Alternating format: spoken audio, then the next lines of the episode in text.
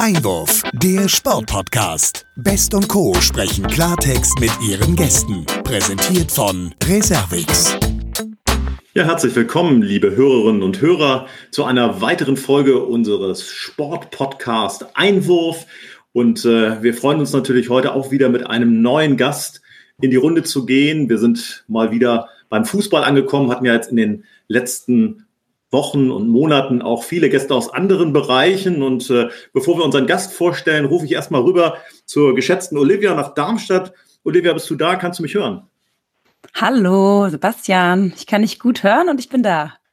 Super, ich grüße dich und äh, ich habe gleich eine Quizfrage. Sag mal, weißt du eigentlich, wo Osterode liegt? Osterode. Da erwischst du mich natürlich mal wieder auf dem falschen Fuß. Ähm, Erdkunde 6, ich würde spontan sagen, irgendwo im Norden. Ja, das ist gar nicht so schlecht. Also es gehört auf jeden Fall noch zum Norden. Osterode liegt im Harz. Und es äh, ist natürlich kein Zufall, dass ich diese Stadt jetzt genannt habe, denn Osterode ist der Ort, wo unser heutiger Gast geboren wurde. Er ähm, war Nationalspieler der deutschen Fußballnationalmannschaft, unter anderem Europameister 96, Vize-Weltmeister 2002 und seit 2014 ist er Aufsichtsratsvorsitzender des SV Werder Bremen. Und wenn die Leitung jetzt steht, dann müsste er uns hören. Ich sage herzlich willkommen, Marco Bode. Ja, moin aus Bremen. Die Leitung steht. Großartig. Hallo Marco, Grüße aus Darmstadt. Ja, moin. Ja, moin, moin. Lieber Marco, schön, dass du Zeit für uns hast. Ähm, wir sind jetzt seit einigen Wochen und Monaten schon hier am Senden mit unserem Sportpodcast und möchten dich zum Einstieg natürlich auch gerne fragen, wie geht es dir im Moment? Wie ist die Situation bei dir auch so mit Blick auf die vergangenen sechs, sieben Monate? Ja, einerseits geht es mir nicht anders, glaube ich, als den allermeisten Menschen auch in, in Deutschland und man muss ja sagen in der Welt. Es ist ein etwas irritierendes Jahr, ähm, wo vieles anders ist als sonst. Und wir alle versuchen, einen Umgang damit zu finden. Und das geht mir auch so. Fußballerisch mit Werder Bremen stehen wir auch durch Corona vor einigen besonderen Herausforderungen ähm, wirtschaftlicher Natur. Aber auch die vergangene Saison war sicherlich keine normale. Ähm, wir haben alle erlebt, dass in einem doch über einen längeren Zeitraum Spiele zunächst gar nicht stattfinden konnten, dann ohne Zuschauer. Und dieser Zustand ist ja bis jetzt auch erhalten geblieben. Wir haben unser erstes Heimspiel gegen Hertha BSC mit einigen Zuschauern haben dürfen. Jetzt zuletzt mhm. ähm, sieht es wieder eher danach aus, als ob wir davon ausgehen müssen, dass in der Bundesliga wieder mehr Spiele ohne Zuschauer stattfinden werden. Jetzt, äh, bevor wir auch nochmal weitergehend über Werder sprechen, auch die Situation, die uns ja alle letztlich betrifft, ähm, hast du in dieser ja momentanen Zeit überhaupt ähm, auch genug Luft für dich und deine, ich sag mal, auch privaten Dinge, dass du mal ein bisschen abschalten kannst. Ich meine, wir alle ver verfolgen natürlich die Bundesliga, verfolgen das, was bei Werder passiert. Es gibt äh, viel zu tun, gerade bevor so ein Transferfenster schließt. Wie gehst du damit um, wenn es dann darum geht, auch Zeit für dich und für deinen privaten Raum zu haben? Ähm, ich sage jetzt auch mal Stichwort Heimat, Stichwort privates Umfeld.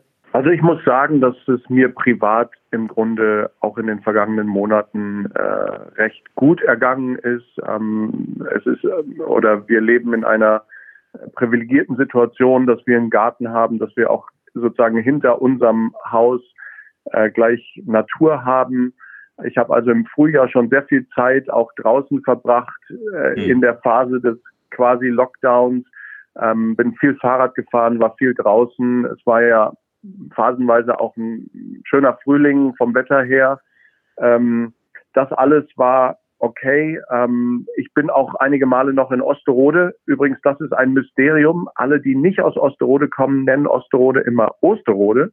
Wir, die wir daherkommen, nennen es aber Osterode. Ich weiß gar nicht genau, was richtig ist. Ähm, aber okay. Osterode am Harz ähm, sagen wir. Und ich war auch einige Male dort. Mein Vater lebt dort noch und den habe ich besucht. Und ähm, mhm. ja, also ähm, wir sind eigentlich durch diese Zeit ganz gut hindurchgekommen. Ich weiß aber natürlich auch um die Situation von vielen anderen Menschen, die deutlich schwerer ähm, ist, wenn man in, in einer Großstadt in kleineren Wohnungen mit vielen Kindern äh, lebt, dann ist die Situation natürlich eine völlig andere. Ähm, mhm. So angespannt war es bei uns nicht. Wie genau war denn jetzt die, also die Pandemiezeit jetzt für euch, als auch der Lockdown dann kam? War das tatsächlich so, dass du dich dann äh, auch mal so ein bisschen ja beruflich zurückziehen konntest oder war dann erst recht im Hintergrund viel äh, ja zu managen und ähm, zu planen für die weitere Zeit? Ja, man muss ja äh, wissen, dass meine berufliche äh, Situation ja sowieso etwas ungewöhnlich ist. Ich bin bei Werder als Aufsichtsratsvorsitzender ja nicht im Tagesgeschäft, nicht operativ tätig. Ähm, mhm. Trotzdem wahrscheinlich mehr als ein Aufsichtsratsvorsitzender ähm, als in, in, der, in der Bundesliga sonst doch auch mit äh, strategischen und konzeptionellen Fragen beschäftigt und verbringe schon auch viel Zeit äh, bei Werder und mit Werder. Insofern, es war viel zu tun, auch in, in der Zeit, als nicht Fußball gespielt wurde. Ähm, wir haben versucht, im CSR-Bereich, im sozialen Bereich als Club einiges zu machen. Wir haben ältere Mitglieder angerufen, wir haben viele tolle Aktionen entwickelt. Ähm, wie andere auch haben wir natürlich versucht, unsere digitalen Kanäle auch noch zu stärken in der Kommunikation. Ähm, auch daran war ich zum Teil aktiv beteiligt, weil ich ja auch nicht nur Aufsichtsrat bin, sondern ja auch ehemaliger Spieler und Ehrenspielführer und jemand, der auch für diesen Verein steht und auch für den Verein kommuniziert, ähm, hatte ich schon eine Menge zu tun. Aber in dieser Rolle habe ich auch wiederum das Privileg, dass ich halt schon viel Freiheit auch habe und noch andere berufliche Dinge verfolge, auch dort selbstständig bin. Also mein Jahr 2020 war sehr ungewöhnlich, aber ein Stück weit auch weniger voll als vielleicht andere Jahre. Das lag daran, dass eben das Thema Reisen und Veranstaltungen ja fast weggefallen ist und ähm, ich dadurch auch in bestimmten Phasen auch mehr Raum hatte für andere Dinge. Mhm. Auf die berufliche Laufbahn von dir würde ich tatsächlich gerne ein bisschen genauer eingehen, damit unsere Zuhörer vielleicht auch nochmal verstehen, ähm, ja, was du alles gemacht hast. Du hast ja 2002 aufgehört ähm, im Fußballspielen. Ja, wie ging es denn dann weiter? Also ich meine, warst äh, ja bekannt, würde ich sagen, warst unfassbar ähm, ja erfolgreich in deiner Laufbahn. Wie ist es dann, wenn man als Fußballprofi aufhört und sich für was oder nach was Neuem um, umschaut? Ja, das ist eine sehr gute Frage. Wie jedem, glaube ich, Berufssportler oder Leistungssportler, der dann irgendwann aufhört, ist es auch mir nicht ganz leicht gefallen, ähm, sozusagen diesen Weg ins neue Leben dann zu gestalten. Ich glaube aber, dass es mir in gewisser Weise äh, trotz allem etwas leichter gefallen ist als anderen, weil ich es ähm, selbstverantwortlich auch entschieden habe, wann ich aufhöre. Ich wurde nicht durch Verletzungen gezwungen. Ähm, mich hat kein Trainer auf die Tribüne gesetzt, sondern ich habe das für mich selbst entschieden. Und dieses Selbstbestimmte ähm, hat mir, glaube ich, sehr geholfen, auch die ersten Schritte dann im neuen Leben zu machen. Schon während des Fußballs hatte ich ja ein, ein wenig studiert, ähm, auch wenn ich äh, nämlich Mathematik und, und Wirtschaftswissenschaften an der Fernuni Hagen. Dort habe ich zwar keinen Abschluss gemacht, aber das war schon gut, weil ich da auch ein bisschen den Kontakt zum normalen Leben ähm, gehalten habe.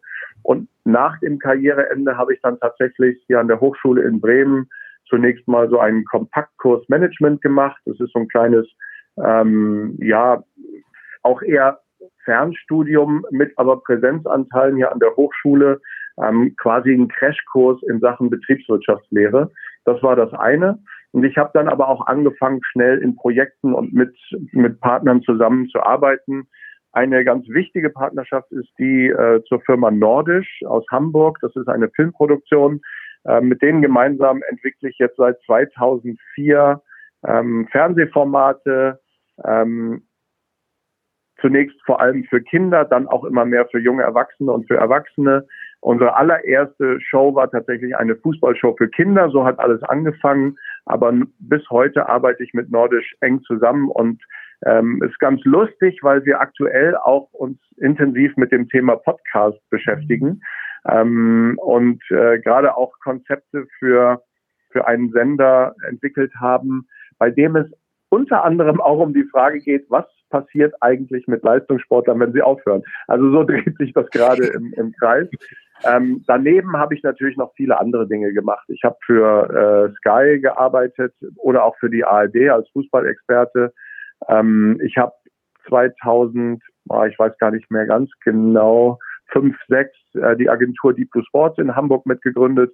Das war eine ähm, Kommunikationsagentur, die sich speziell auf Sportkunden äh, und Sportthemen fokussiert hat. Ähm, unsere Schwester Deep Blue Networks existiert bis heute. Das Sportteam ist dann äh, oder diese Sportidee ist dann wieder aufgegangen in die größere Agentur vor einigen Jahren.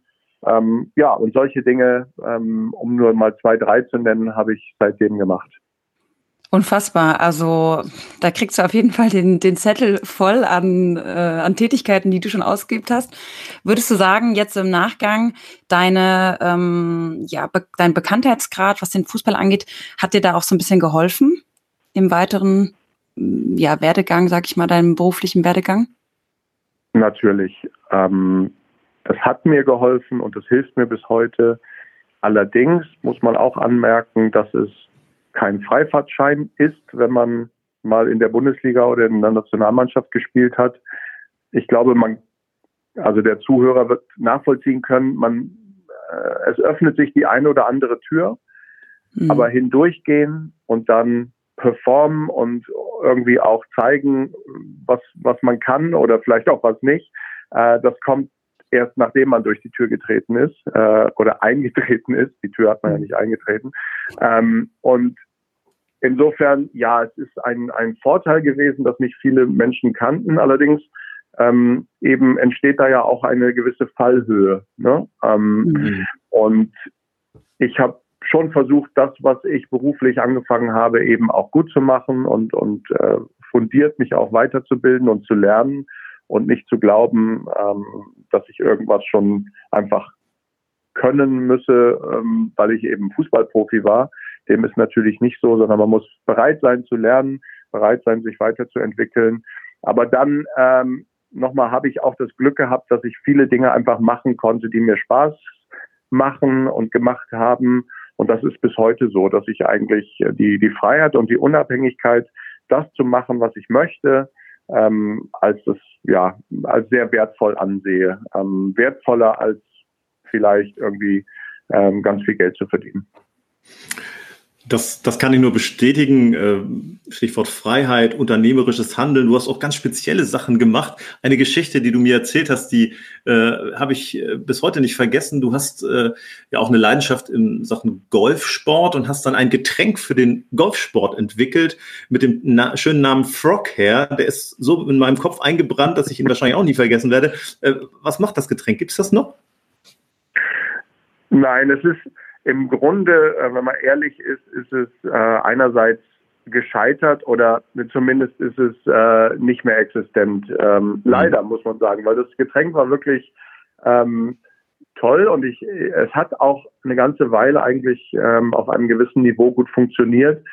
Aber ähm, um ehrlich zu sein, habe ich mich dann ähm, für dieses Produkt und für diese Idee ähm, doch nicht getraut, es richtig professionell anzugehen. Und dann ähm, wäre aus meiner Sicht dann schon ein Schritt notwendig gewesen, es in vertrieblicher Hinsicht, in Marketing-Hinsicht und so weiter, in unternehmerischer Hinsicht auf eine andere Stufe zu bringen.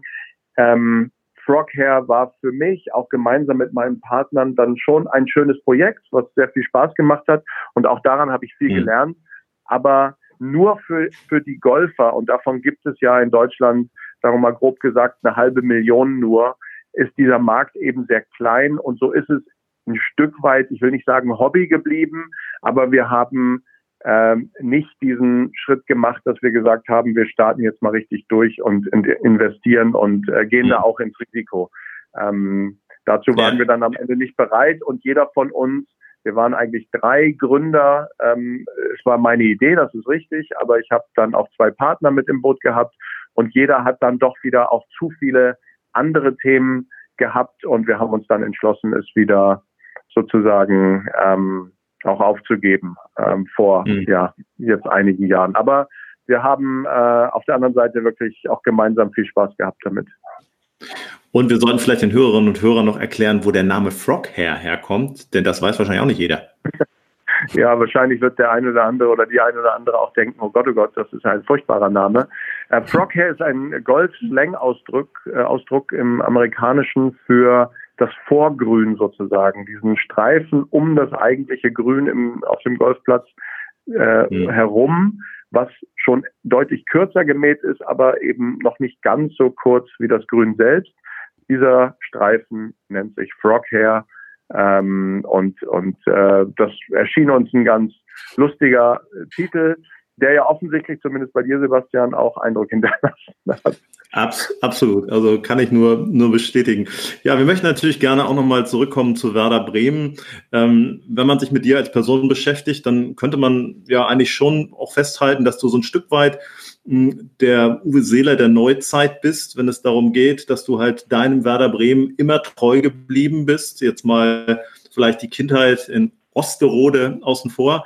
Ähm, von daher die Frage, als es darum ging, dann diesen Aufsichtsratsvorsitz zu übernehmen oder, oder, überhaupt auch in den Aufsichtsrat einzutreten, war das jemals vorher in deinen Gedanken äh, ein Thema, dass du gedacht hast, okay, ich kehre dann auch zu meinem Verein in so eine Funktion zurück?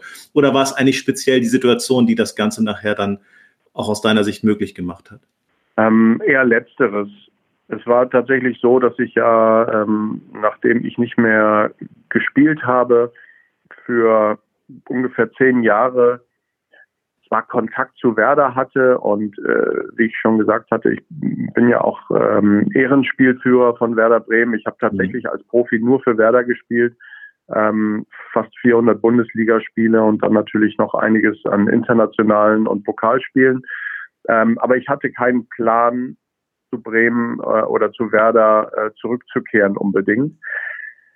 2012 ähm, war dann aber tatsächlich die Lage von Werder auch sehr angespannt und ich bin dann zum wiederholten Male auch gefragt worden, ob ich mir nicht vorstellen könnte, da zu helfen. Und dann habe ich ja gesagt, äh, zunächst mal als normales Aufsichtsratmitglied und ähm, bin dann zwei Jahre später Vorsitzender geworden.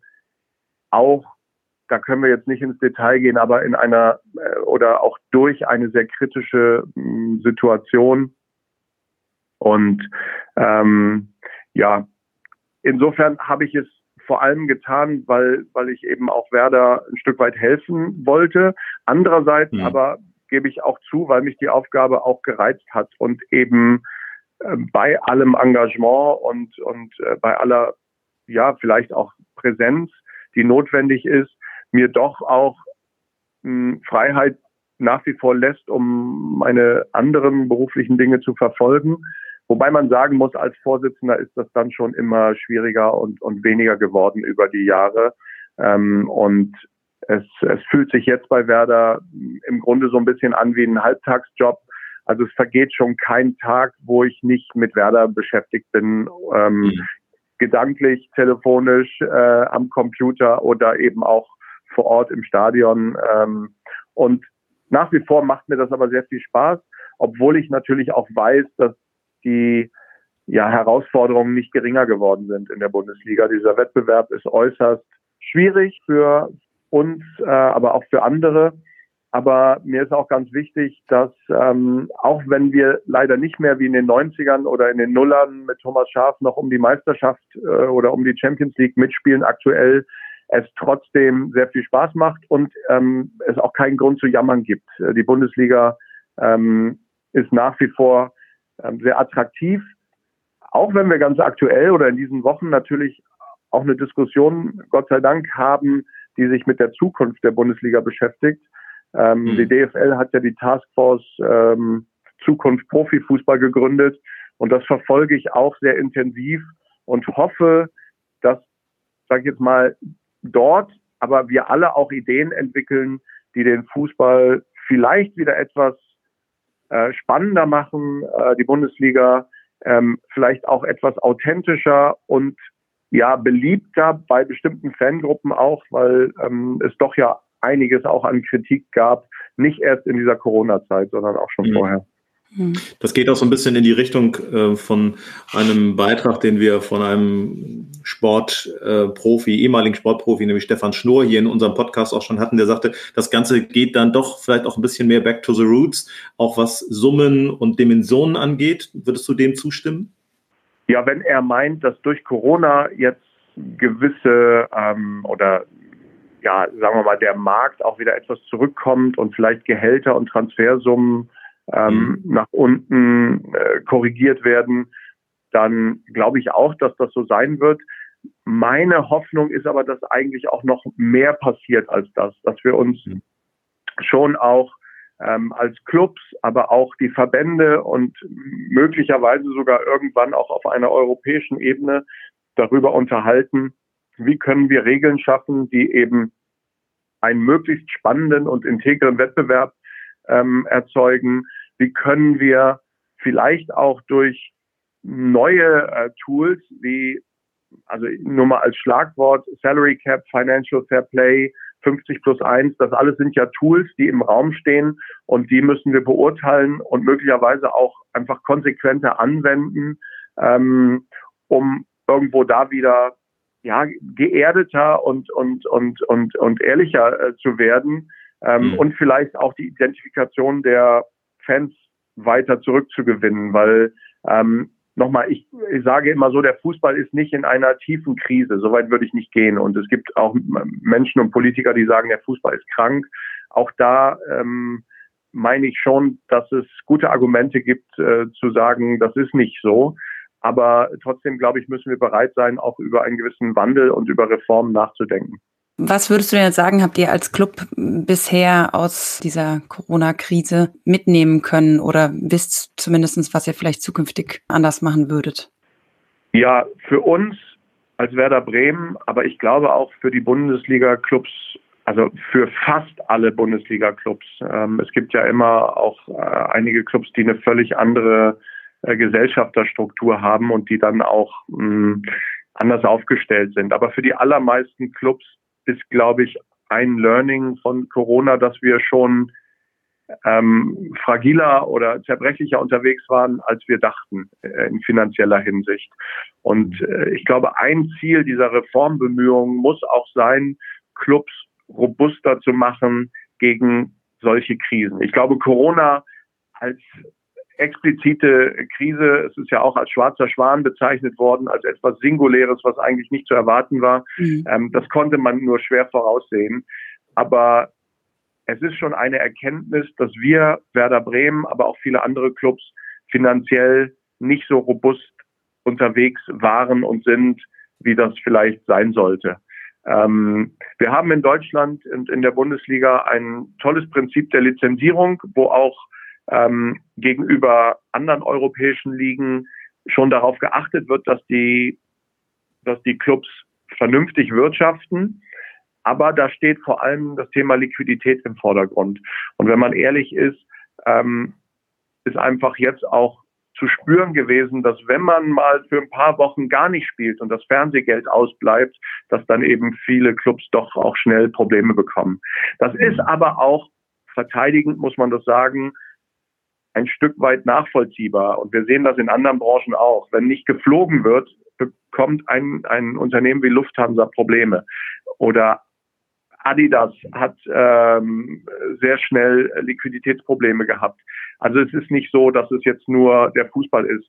Von der Kultur und äh, sonstigen Eventszene brauchen wir gar nicht reden. Da trifft es natürlich viele Branchen noch viel härter als den Profifußball. Aber war das sicher. Oder andere Sportarten, Entschuldigung. Andere ja. Sportarten, die jetzt nicht so sehr das Fernsehgeld haben, äh, sind noch viel härter getroffen als der Fußball. Wie weit würdest du denn sagen, also was ich so ein bisschen schwierig fand in der, in der Zeit, es war Lockdown und es ähm, war klar, die Leute bleiben zu Hause und es hat sich ja dann doch relativ schnell wieder viel ums Fußball gedreht. Wie war das denn für dich? Also ich meine, einerseits Privatperson, man will schauen, dass ähm, ja, dass es bald wieder bergauf geht. Aber andererseits muss man natürlich auch auf den, auf den Fußball schauen. Du gerade in der Position, dass es finanziell auch weitergeht, war für dich sicher auch ein, eine schwierige Situation, so zwiegespalten. Einerseits menschlich, aber auch ähm, von deiner Funktion als ähm, Aufsichtsratsvorsitzender.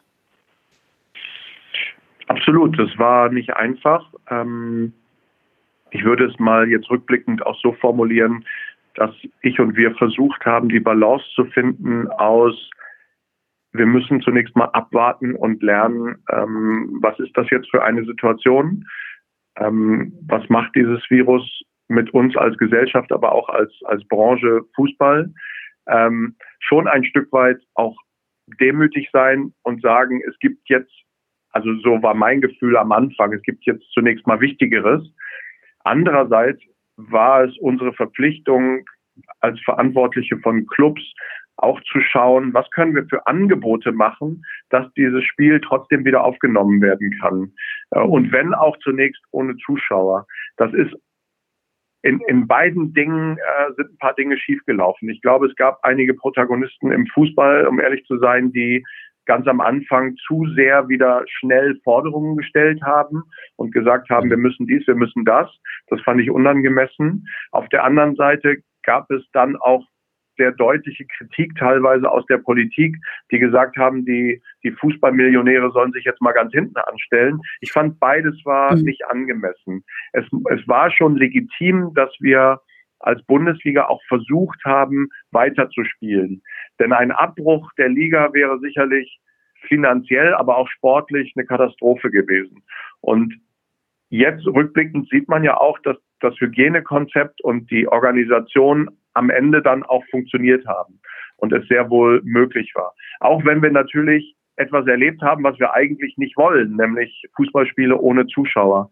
Ähm, und ich, ich hoffe sehr, dass wir so bald wie möglich ähm, eben wieder auch vor vollen Stadien spielen können ähm, und wieder zu Konzerten gehen können. Ich glaube, diesen Traum haben wir ja alle, dass wir zurückkommen und, und das wieder haben, was wir hatten. Andererseits aber vielleicht auch etwas daraus lernen und mitnehmen und am Ende sogar ja gestärkt daraus hervorgehen. Vor dem Hintergrund, wir sind jetzt fast am Ende unserer Podcast-Folge angekommen, möchten wir noch mal gerne ein Stück nach vorne blicken und auch deine Erfahrungen und auch dein, ich sag mal, Gefühl, wenn es darum geht, in zwei Richtungen zu blicken, mit hineinnehmen in diese Runde. Zum einen, was Werder Bremen angeht, Ihr habt eine sehr, ich sag mal, energiefressende Saison gehabt mit einem Gott sei Dank guten Ende, mit einer tollen Relegation, kann man sagen, auch wenn es vielleicht für viele fast schon zu spannend war. Gleichzeitig seid ihr relativ früh oder auch die, ist die Liga ja wieder relativ früh in die Saison gestartet und darüber hinaus eben dann aber auch bezogen auf die Krisensituation insgesamt. Was kannst du unseren Hörerinnen und Hörern äh, mit Blick auf diese beiden Dinge mitgeben, insbesondere vielleicht auch den Werder-Fans, wenn es darum geht, auch Optimismus mit in die Waagschale zu werfen, dass wir hoffentlich bald und hoffentlich auch mit, so wie du es gesagt hast, Nachhaltigkeit in eine gute oder in eine bessere Zukunft kommen? Ja, also für alle Werder-Fans würde ich es so formulieren, ähm, es gibt nach wie vor Herausforderungen, sportlich und auch wirtschaftlich, aber die sind zu managen ähm, und Zuversicht ist schon angebracht. Ich glaube, dass wir als Club ähm, gerade mit unseren Fans und mit der ja sprichwörtlichen Werder-Familie nach wie vor gut aufgestellt sind. Ähm, in dieser Liga bestehen zu können. Sicherlich, ich habe schon vorhin formuliert, ähm, ist es schon angebracht, jetzt auch etwas bescheidener zu sein. Wir haben in den letzten beiden Jahren auch das Wort Europa in den Mund genommen, sind einmal ganz knapp daran gescheitert ähm, und im letzten Jahr sicherlich ganz weit weg gewesen von Europa und nur mit ganz viel Dusel und mit der Unterstützung von Union Berlin drin geblieben. Aber jetzt hat eine neue Saison angefangen und ähm, wir ja, wir, wir, wir trauen uns äh, auch zu sagen, dass wir nach wie vor in dieser Liga gut mithalten können und müssen jedes Spiel einfach mit Mut und, und auch Begeisterung angehen. Dann, äh, dann kann uns vielleicht auch mal was Überraschendes wieder in, in positiver Hinsicht äh, gelingen. Aber mhm. ähm, für, für den Fußball generell hoffe ich eben auch, dass wir in den nächsten Monaten, und wir haben ja jetzt noch den Herbst und Winter im Grunde vor uns, ähm, wo wir alle nicht genau wissen, was macht Corona jetzt äh, mit, mit uns über die nächsten Monate. Ich hoffe, dass wir da alle zusammenhalten als Gesellschaft, aber auch als Fußball und ähm, dann irgendwann auch äh, Licht am Ende des Tunnels da ist und wir ja vielleicht auch sagen, äh, das Virus hat ähm, äh, natürlich einiges bedroht und, und vielleicht auch ähm, verändert, aber nicht nur zum Schlechteren. Ja, Marco, da bleibt mir nicht mehr viel zu sagen, als dass ich euch natürlich ähm, ja als Verein die Daumen drücke, dass ihr bald wieder vor vollen Rängen spielt und dass es natürlich auch sportlich ähm, ja wieder bergauf geht. Und persönlich wünsche ich dir und deiner Familie natürlich auch alles, alles Gute und ja, Daumen sind gedrückt, dass, ähm, dass bald wieder normalere Zeiten kommen. Ja, vielen Dank. Das wünsche ich euch natürlich auch. Da kann ich mich nur anschließen. Vielen Dank, lieber Marco Brode, für die Zeit und äh, auch aus Hamburg herzliche Grüße an den Verein, an dich und deine Familie und dass wir uns dann in alter Frische auch wiedersehen, live und dann von Angesicht zu Angesicht. Bis bald. Wunderbar, bis bald. Tschüss. Bis bald. Ciao.